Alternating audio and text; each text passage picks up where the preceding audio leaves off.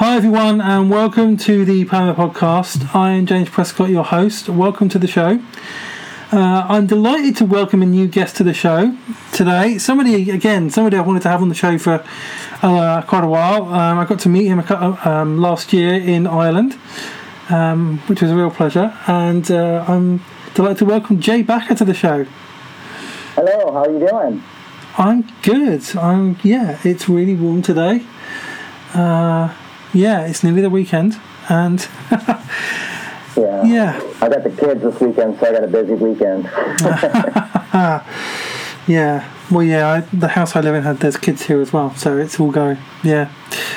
Oh, well, it's great to have you on the show. Um, yeah, Jay is um, the pastor of Revolution Church in Minnesota uh, and does a lot of speaking and has been on a lot of podcasts and has some really great stuff to say and a really powerful story. So um, I'm really yeah. I wrote a few books too. So. Yeah, that's right. Yeah, good ones, good ones as well. Oh, thanks, mate. Um, yeah, absolutely.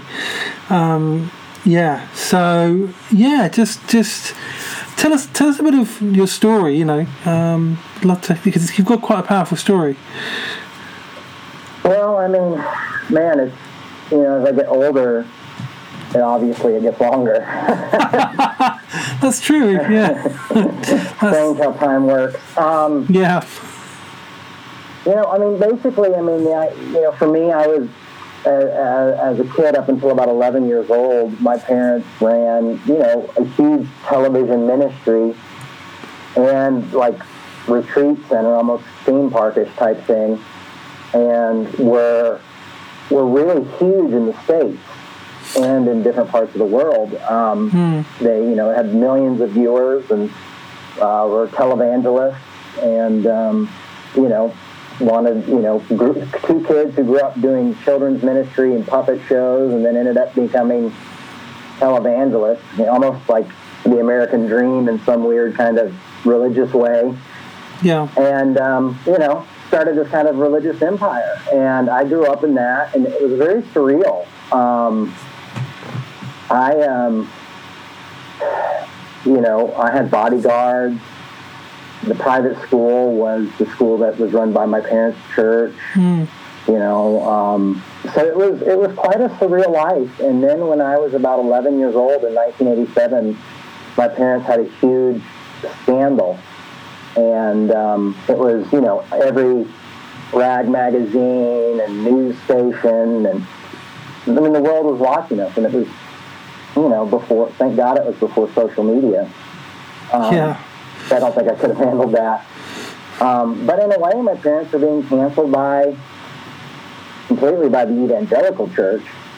And, um, you know, and a lot of people in the world. And, you know, they were skits on Saturday Night Live and, you know, late night shows, you know, they were the joke of every late night show. And so it was, mm. um, it was very tough to kind of go through this weird transition at 11 to watch my parents, you know, everybody wanted to sit on the couch and be interviewed by my parents and be a part of their ministry. And then, you know, one day it's like the switch hit and no one wanted anything to do with them except to really just talk negatively about them and make examples of them. Mm. And then a few years later, my when I was about 13, my father ended up going to prison and uh, originally got 45 years, only ended up serving five years. Um, but that was also really scary and a really uh, harsh dose of reality. So I kind of saw the underbelly of the evangelical church at a, at a very early age. Mm. Um, you know, so it was tough growing up, you know, going to school and getting in fist fights because everybody knew who your parents were and things like that. And, um, mm you know, and and and the evangel the I was raised in this, this uh, denomination called the Assemblies of God, you know, yeah. and the concept of God was, you know, the God is this angry God, kind of, you know, yeah. like you know, sinners in the hands of an angry God, and you, and you had to like please this God and do the right thing, and I can almost see why my parents built this empire is because it was like they were trying to please God, you know, and it just never was enough. Um, and so I kind of left that a lot during my teenage years and came, you know, kind of in and out with that kind of stuff. And and I think really what happened when I was around, mm, 19 years old. I'm 44 now. But when I was 19, I kind of, you know, I had this friend who kept telling me about grace, you know, and telling me that I was making God's death in vain and that I was trying to earn my salvation and, and uh, you know, all this stuff. And I, I just thought he was, you know, telling me a bill of goods until I said, prove it to me. And he had me read the book of Galatians and it kind of changed everything for me. And, and it's funny is because right before then I had helped start a church called Revolution with a few friends of mine in Arizona, but then I quit because of the pressure that I thought, you know, I thought I had this angry storekeeping man in the sky, you know. Yeah. Um, but it was it was when I left, and I kind of had this moment of, of aha, this grace moment, and started to realize that the church that I grew up in, and most of the churches that I knew, had really missed the point. And that there was this thing called grace. And it just you know put a fire underneath me. And i started studying the bible just back and forward and started looking into greek and hebrew books and then started reading you know buying books on the history of the bible and how it was put together and what the customs were at the time and, and trying to read the Bible in, within its context. And I don't know, uh, they should put a warning on you because everybody thinks about grace being a slippery slope. But, you know, reading the Bible within its context and having histor- his, his history, historically accurate understanding makes the book quite different than what uh, we are, especially in the American church, are raised with. Yeah. So it just really changed my life, and I kind of went on this this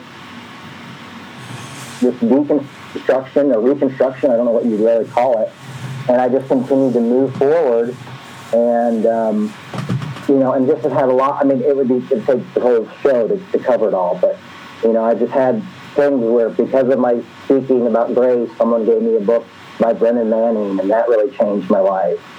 You know, and then mm. because I talked about that type of stuff, I got thrown in with the emergent church, and so I got to know Brian McLaren and Tony Jones and some of those folks, and then that kind of changed some things in my life. And uh, then I moved to New York, and uh, well, I became a gay affirming pastor uh, before it was popular, you know, um, and I stood up for gay rights because I felt that that was the right thing to do. And I was actually more of a, a literalist when I did that, you know. Um, now, not so much and that changed things for me and blew my world up. Um, yeah. And I lived in New York for a while and did Revolution there, and um, met uh, Vince Anderson, who was my co-pastor, and um, Peter Rollins. Yeah. And me and Peter Rollins became best mates, and um, he really helped me through a lot of stuff. And we've just been friends for a long time. And uh, a couple of years ago, I went through a divorce and had a mental breakdown. And the one consistent was Pete in my life. And um, yeah. so Pete just seemed to continue to believe in me, even when I didn't believe in myself, and other people were telling me just to give up and, and do something else with my life. And Pete kept saying, "No, I feel like your work is really important." And um, so I started reading some of Pete's work. we've been best buddies for years and not really read each other's work, so I started reading more of his work and then reading some more philosophy and getting into Caputo and uh, Todd McGowan, who's really amazing. He was I was there last year. Yeah. Um, you know, just you know, Tillich, Caputo, Hegel, reading all these different, you know, looking into all these different people. Um, some that I still don't completely grasp, but then that just completely changed everything. So here I am, this kind of like guy who feels like his ministry is more of an art form than anything. And I'm just trying to, I mean, that's my, my story in a nutshell. Hmm. And I, you know, I've been broken. I suffer from depression. I have mental health issues. I know that you also suffer from that as well. We're, we're, we're friends on Twitter. yeah, and, yeah, absolutely, and, uh, yeah. You know, so we both been there, and that adds another essence to that of where you're a deep feeler, deep emotion, you know, love passionately, hurt passionately. Yeah. And um, I'm also uh, uh, a, uh, uh, I like to be alone a lot. Um, what's the word I'm looking for?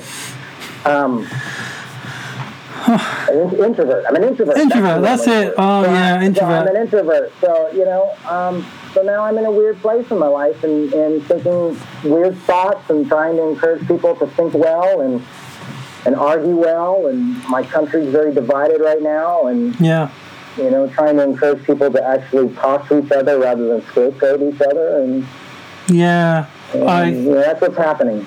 Yeah, and I've I've loved watching you on Twitter the last, especially the last few months, because there's been some things that have happened on Twitter. And I'm not going to talk about what they are, but like you say, scapegoating people and kind of shaming people and you know lynching people for making genuine mistakes and yeah. kind of you know going beyond what is healthy criticism um, and even criticizing people for coming out and admitting they made mistakes. That's what I, uh, you know, that's yeah, what boggles yeah, my mind. Exactly. people are like, oh, it's too late, the damage is done. And you're going like, wait a second, this isn't how we change lives. I mean, basically we're discouraging people to come around, you know, and ask for forgiveness and change their minds. You know, it's like, yeah, it makes no sense. That's right. And we all talk about grace and forgiveness and inclusion and then don't act in a way that's like that, you know. Yeah uh, yeah, yeah,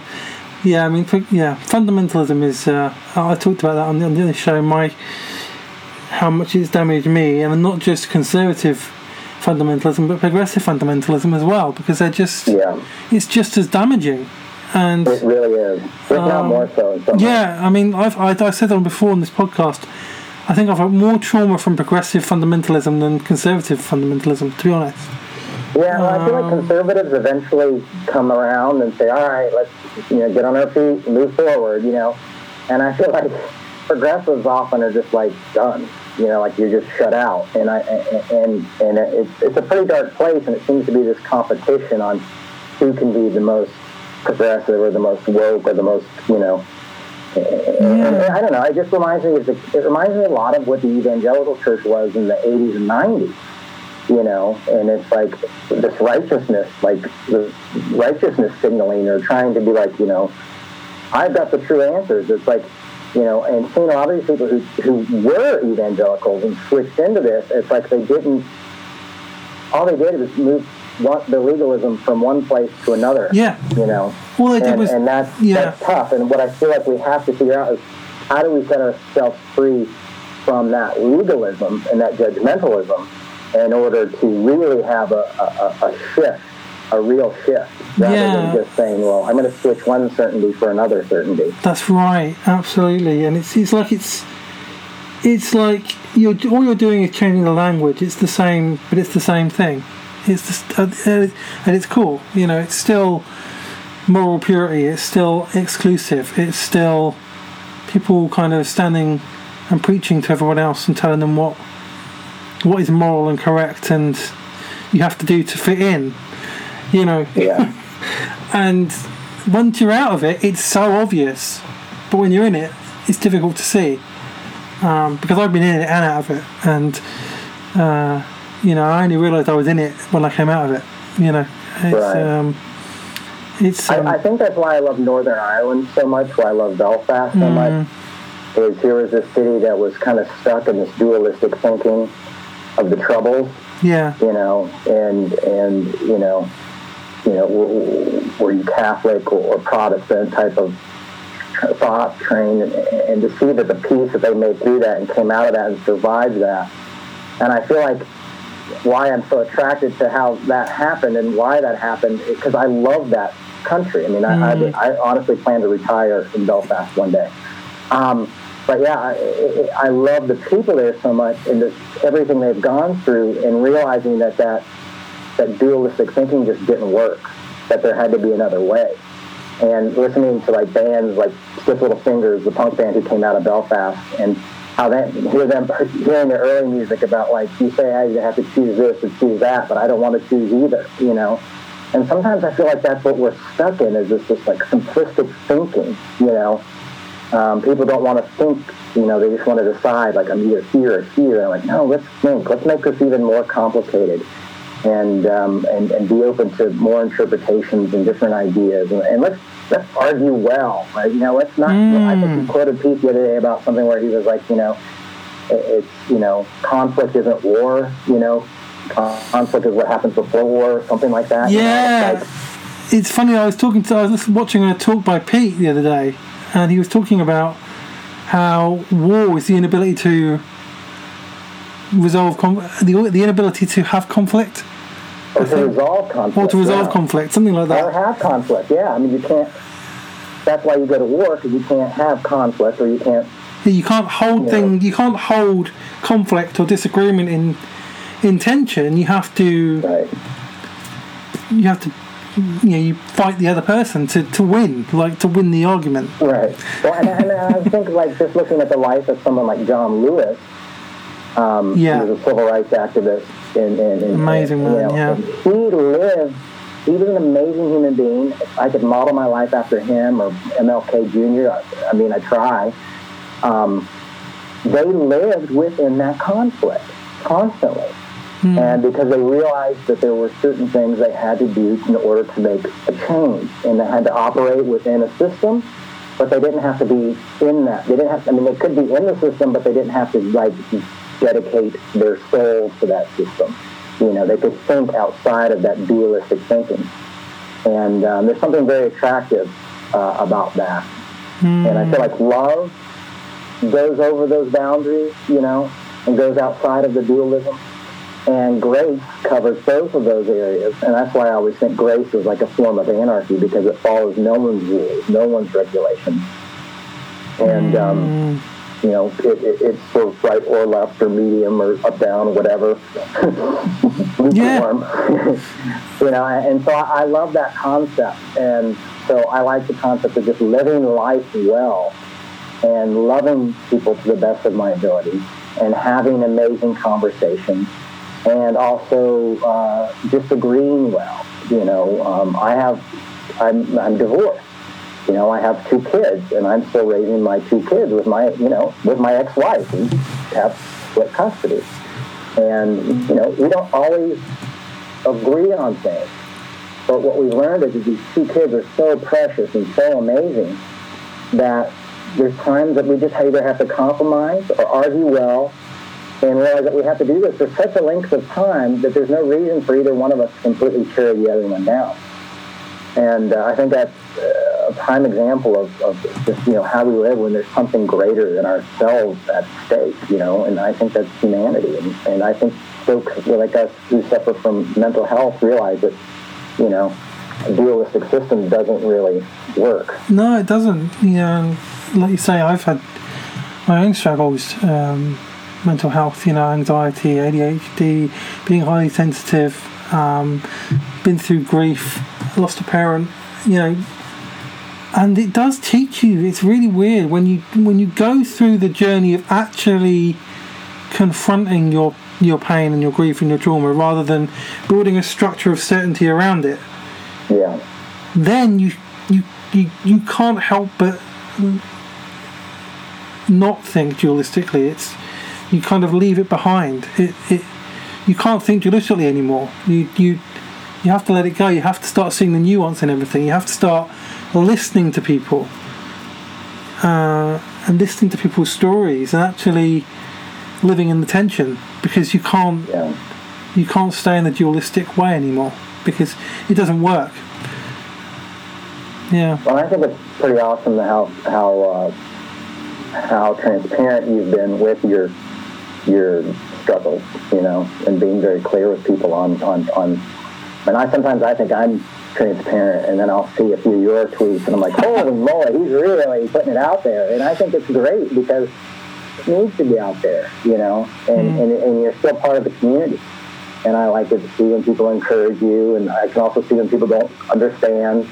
Um, but you know, but I've also not seen you like back down from people because you're going through it. You might like, I need some time off, you know, but you still seem to engage, and I, I really, I I think that uh, it takes an incredible amount of strength. Well, thank you. That's really kind. You're welcome. Um, I appreciate that. You never know how you come across to people. So, yeah, no, and it's really interesting. I, I, I've been doing some therapy, and one of the things that this IFS therapy that I've been doing has, has shown me is that I had a codependent relationship with, with Twitter for a long time. And when I did after doing the IFS therapy, that completely changed, and I had to. I then had to actually be intentional about going on Twitter and force myself to go on it, which was completely, di- completely different mindset to what I had before.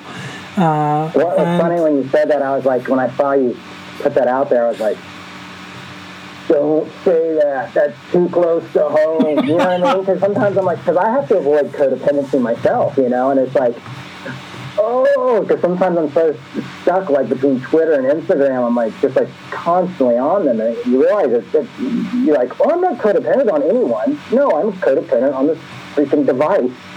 yeah, Yeah. and the likes. home, man. Yeah, yeah, yeah. You know, I, the reason I talk about it is because I, I think people need to know they're not alone, and because, um, because it's community as well, and you get support, and just to raise awareness and break down stigma because it's really important. I mean, one of the things I do is mental health activism, and that's really how I do it through Twitter and through this, podcast. That you know, just talking about it and being honest about it because it's it's important. Yeah. I, I agree. I mean, I, uh, gosh, it might have been a year and a half ago. I, you know, gave a talk where I talked about trying to take my own life, and I was terrified. You know, and I was a little ashamed because I had kids at the time. You know, I still have kids, but my kids were young, and you know, and I, I and I hate that I almost put them through that. Um, I, I'm grateful that I failed, um, but there was something quite amazing about being very clear about that and, and meeting some of the folks who just attended my church during that time and seeing what they got out of it and realizing because I thought you know I'm not going to have anybody left you know no one's going to listen to, to me talk after I've you know done all this and got electric shock therapy and EMT and uh, dialectic behavioral therapy which was actually quite amazing um, and the rapid eye movement therapy too which was pretty cool Yeah, But, that, um, yeah. I, I was that's like magical stuff I don't know how it works I didn't think it worked but it does work It really does. Yeah. um, yeah, it's really bizarre. Um, like I didn't do it for a year because like that's a bunch of boohoo. Um, but sharing that with people and going through that with my community uh, and, and as my, with my church, I mean, it just really like had such a positive effect on other people's lives and my own life. And, and getting the feedback and actually being a part of a community and not just being a pastor from a pulpit, you know, or whatever, you know, like or a voice on the on the podcast, but actually interacting with folks all over the country and world, and, and you know, having put my heart out there, and then hearing what they had to say, and then putting their heart out there. I mean, it was very uh, validating and healing, um, uh, mutual healing. I think on both sides, and and so I think yeah, it's super important to be open about what people are going through. I mean, the world is upside down right now, and and I think people are, who don't usually suffer from depression are going through depression. Yeah. and dealing with that. So I mean, Yeah. if we can give them a little bit of hope. Yeah, and it's more than ever we need to be talking about mental health. We need to be talking about how we process grief um, because we're all grieving. In Yeah. one way, we're all carrying a lot of grief. Some of it we haven't even touched on yet. We don't even know. We won't, we won't even see it until this is kind of over. In a way, you know, Yeah. that's having been through grief. I know kind of and been through actually a healthy and unhealthy ways of processing grief. I can see how this will, could pan out. The, the two ways this could pan out for individuals and culturally, and so you know, and I still have this theory that a lot of what's happening politically in in both the UK and the States is down to a lot of unresolved grief and people Yeah. not processing their grief well, and uh, you know, but that's a whole other discussion. But but, No, it's but yeah, important to deal with grief. I didn't. I feel like I didn't deal with it with my my when my mom died. I kind of just jumped into a relationship. I went through you know a divorce, and my mom died all around the same time. I, I've been married, divorced twice. Um, but yeah, I didn't feel like I dealt with it in a healthy way, and I realized that it caught up with me. And that's the weird thing is that grief, grief is going to grieve, you know, and it's you have to make a decision to go through it or let it go through you. And um, unfortunately, the first time I, I let it go through me, and that was really tough, you know. And now I've learned with my last marriage and things like that to really breathe it, to really feel the pain. And I'm a good therapist. you know, to work Yeah. through those issues. Absolutely. I cannot recommend that more because, uh, and there are affordable ones out there, ones who do sliding scale or some that are cheaper. If you really look, uh, you know, there and lots of them do Zoom now as well, Yeah, which during the pandemic is exactly what, what you need. So, yeah, I yeah I, I recommend therapy to everybody because it, it, uh, it you get. I always say get professional support and also find people around you who can support you as well yeah, uh, you can trust and just go to. You need both. vital. You need community and you need professional support. Um, yeah, we talked about actually how churches can do mental health better uh, in a few episodes on this show, and um, that's something that's certainly going to need to be imp- talked about more going forward as well, because it's going to be a major issue going forward, um, even more than it was before. Definitely. I mean, that for me, I'm always recommending good therapists because I'm just like, I'm not a therapist. You know, often pastors will act like the therapist or the with Christian counselors. They they usually mean well, but I'm always, you know, trying to encourage people to, you know, you know, find a professional, find someone that's good at what they do, and um, and work through it. And how did you balance that? Because there must be a temptation, I guess, to as a pastor to to want to help people who you know going through mental health challenges. So, like, Yeah, how I do mean, you? I, you know, I mean, I, I, I, I mean, I definitely like have a lot of people I text back and forth with. It's funny because I'm so introverted that, you know, but I mean, all over the world that I'll text with, or we'll just talk in, in direct messages on Instagram or Twitter or something. We're going through hell, you know, and what I do is I listen, I share my own story, and I give advice. But part of that advice is you really should find a therapist. You know, like I don't have all the answers. I wish I did. Um, you know, and I, I, I, I got, you know, fooled when I was younger with pastors who thought that they had the answers and they didn't work. Um, So what I've tried to do is, is just be transparent with people, love people where they're at, listen to them, share my own experience and strengths and hope, and uh, you know, guide them into hopefully a really good professional therapy or a good recovery group or support system. Um, you know, everybody's different. Um, but I, I've, I've been lucky enough to really reach out to a lot of people. And it's funny because I just was working with somebody who went through a really bad divorce. And, you know, I just recently had a breakup. And they reached out to me and talked to me and encouraged me. And so, you know, it's, you know, it, it's pretty cool, you know, and it's all through like text messages, you know. So it doesn't have to always be, you know, for introverts, it's hard for me to go out and Yeah, yeah, spend a lot of energy on people, you know, and uh, around people. But it, but man, texting and Instagramming and, and doing certain things like that has been really, you know, really cool for me. Or you know, a, a short phone call. Yeah. That's right. Those things are really, really important. They are, and that's the role of a pastor, rather than you know not to be a therapist, but to be a pastoral support. yeah, which is different from therapy. Uh, so yeah, that's great. Um, I mean, you've been through a lot. Um, so how has that shaped your own relationship with Jesus? Well, quite. quite difficult to answer. Um, it when I went through my, my, my mental breakdown, I really felt like God was gone, like Jesus and God or whatever, any good vibes, everything was just gone, you know. And there were times where I would sit in my shower or stand in my shower and cry and be like, "Where the hell are you?" You know.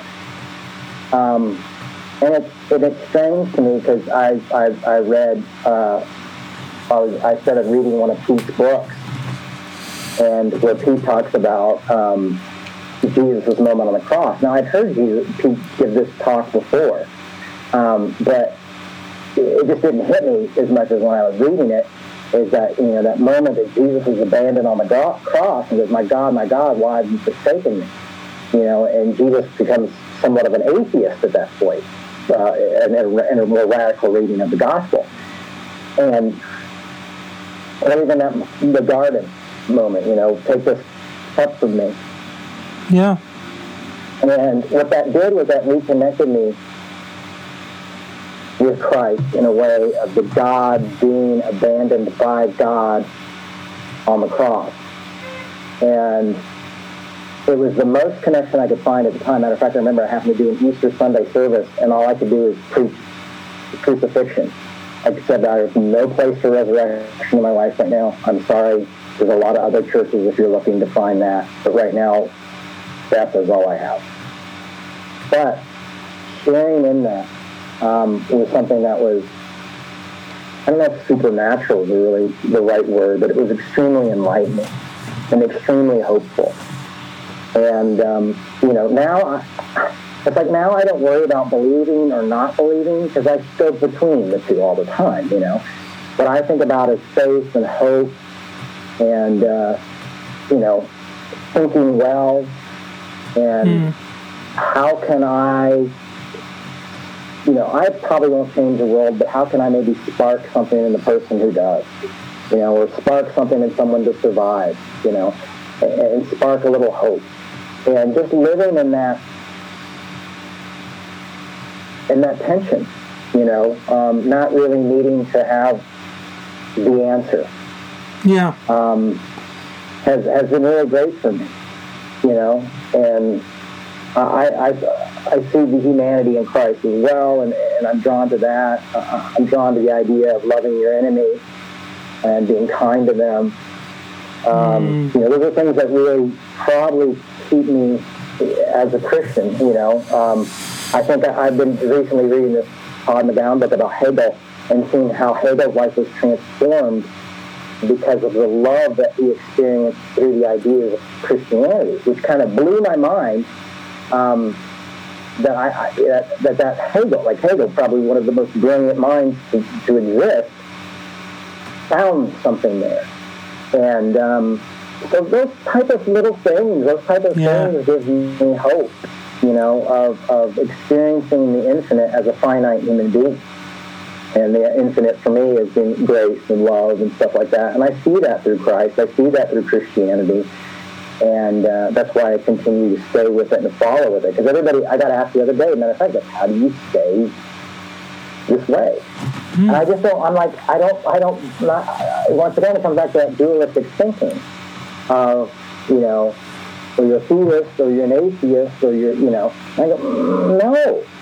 You know, I, that's not the world I live in. You know, that's not how I what I do. I don't live in those that dichotomy anymore. Um, I just live and I do my work, and that's why I feel like it's art, and it like just comes out of me. You know, I have to take things in. I have to read good books. I have to study hard, hard, you know, issues, and, look deeper into things. I have to learn to think and really think well, and not just jump into anything.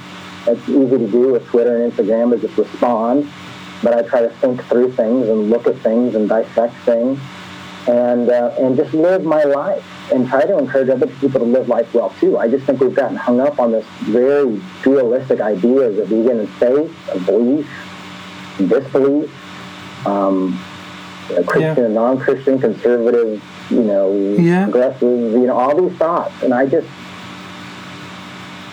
that's not where I'm at anymore. You know, and I and I hope that with continuing study and having this time that I'll be able to communicate that better with other people. But right now I'm just trying to do the best work I can and encourage people to you know, live in that live that life, live intention. I mean life is life is so much part of life is suffering. Um, and yeah. you know, learning to kind of embrace a lot of that suffering in some ways um, but maybe also realizing that what we see as suffering has been been put ingrained in us to think like, oh, if I don't make this choice, then I'm, I'm a horrible person, or I'm a bad person, or I'm a lukewarm person. You know, and, and just saying, no, I've got to unlearn some of those things that were, were put inside my mind and ingrained in me as a young, you know, as a young person, and, and kind of let go a little bit and, and live in that. So that's that's you know yeah what I'm trying to do. You know. Yeah, and I resonate with a lot of that because I've some of those stories are the ones I resonate with too. That, and I said before on this podcast, I see Jesus most divine in his in his humanity. Yeah. The, the times when Jesus is most human are the times where I see him as most divine. Um, and it, I mean, so there's a whole lot of phrases that I was brought up with in the church that have now got different meaning for me. You know, the Yeah. na- like um, when I talk about Jesus was 100% man and 100% human, I now understand that as when you get to your full humanity and your full embodied self, that's when you become most divine. Yeah. And that, and Jesus was. Jesus embraced his full humanity, which is what made him both human and divine. Um, so there's that Yeah, one. Yeah. it's funny to me. Like, and, it, and it's not for me lately. It hasn't even been just Christ's humanity that encourages me, but like Hmm. looking at civil rights leaders' humanity, um, looking at humanity of um, John Lydon, or people know him as Johnny Rotten from the Sex Pistols. You know, look, I've looked at, you know, studied a little bit about his life and how he stuck true to who he was, and like how right now he's taking care of his wife who's suffering from dementia, and just putting everything in the, and just seeing these humans who just live life and live life well and make hard decisions. And there's something about that humanity. uh, I'm not a humanist because I don't like people that much, but but, there's, but there's something beautiful in, in humanity and all of its struggles and brokenness and uh, and, and, and, and, the ability to still say, I'm going to live life well. Hmm, I agree. I agree, and you know that narrow path feels like the path between fundam- between the two sides of fundamentalism, and down the middle, down the narrow path, you find Jesus. Yeah. Um, yeah, yeah. It's it's really it's really funny how similar some of our story is as well. Um, it's really great. It's always good to find a kindred spirit. yes, it is. Yeah. So, um, uh, but this has been fantastic. I've really enjoyed this conversation. I feel like um, we'll we'll have to do this again because I think there's more we can, there's more we can talk about. So, yeah, um, yeah, that's great. I'm looking forward to that already. Um, uh, so, where can people cool. connect with you? Um, well, revolutionchurch.com is our website. Um, I'm Jay Bakker on Facebook. We're Revolution Church on Facebook. We're Revolution Church MN on Instagram. We're on Twitter. I'm just Jay Bakker, two Ks on Instagram. Jay Bakker with two Ks on Twitter. So yeah, you can pretty much find me in all those places. I'll be there. Fantastic, fantastic. And do check out Jay's work and everything. It's fantastic. So, uh, Oh, thank you. yeah, thanks for coming on the show. And uh, Thanks for having me. Yeah, no, my pleasure, honestly. And Good to see you uh, again. Yes, it is. Yeah, yeah, yes, it is. Hopefully, we'll see each other again sometime. Yes. Um, maybe next year in Ireland, but uh, we'll chat yes, before that. Definitely. We'll chat before that for sure. So, um, thanks for listening, everybody.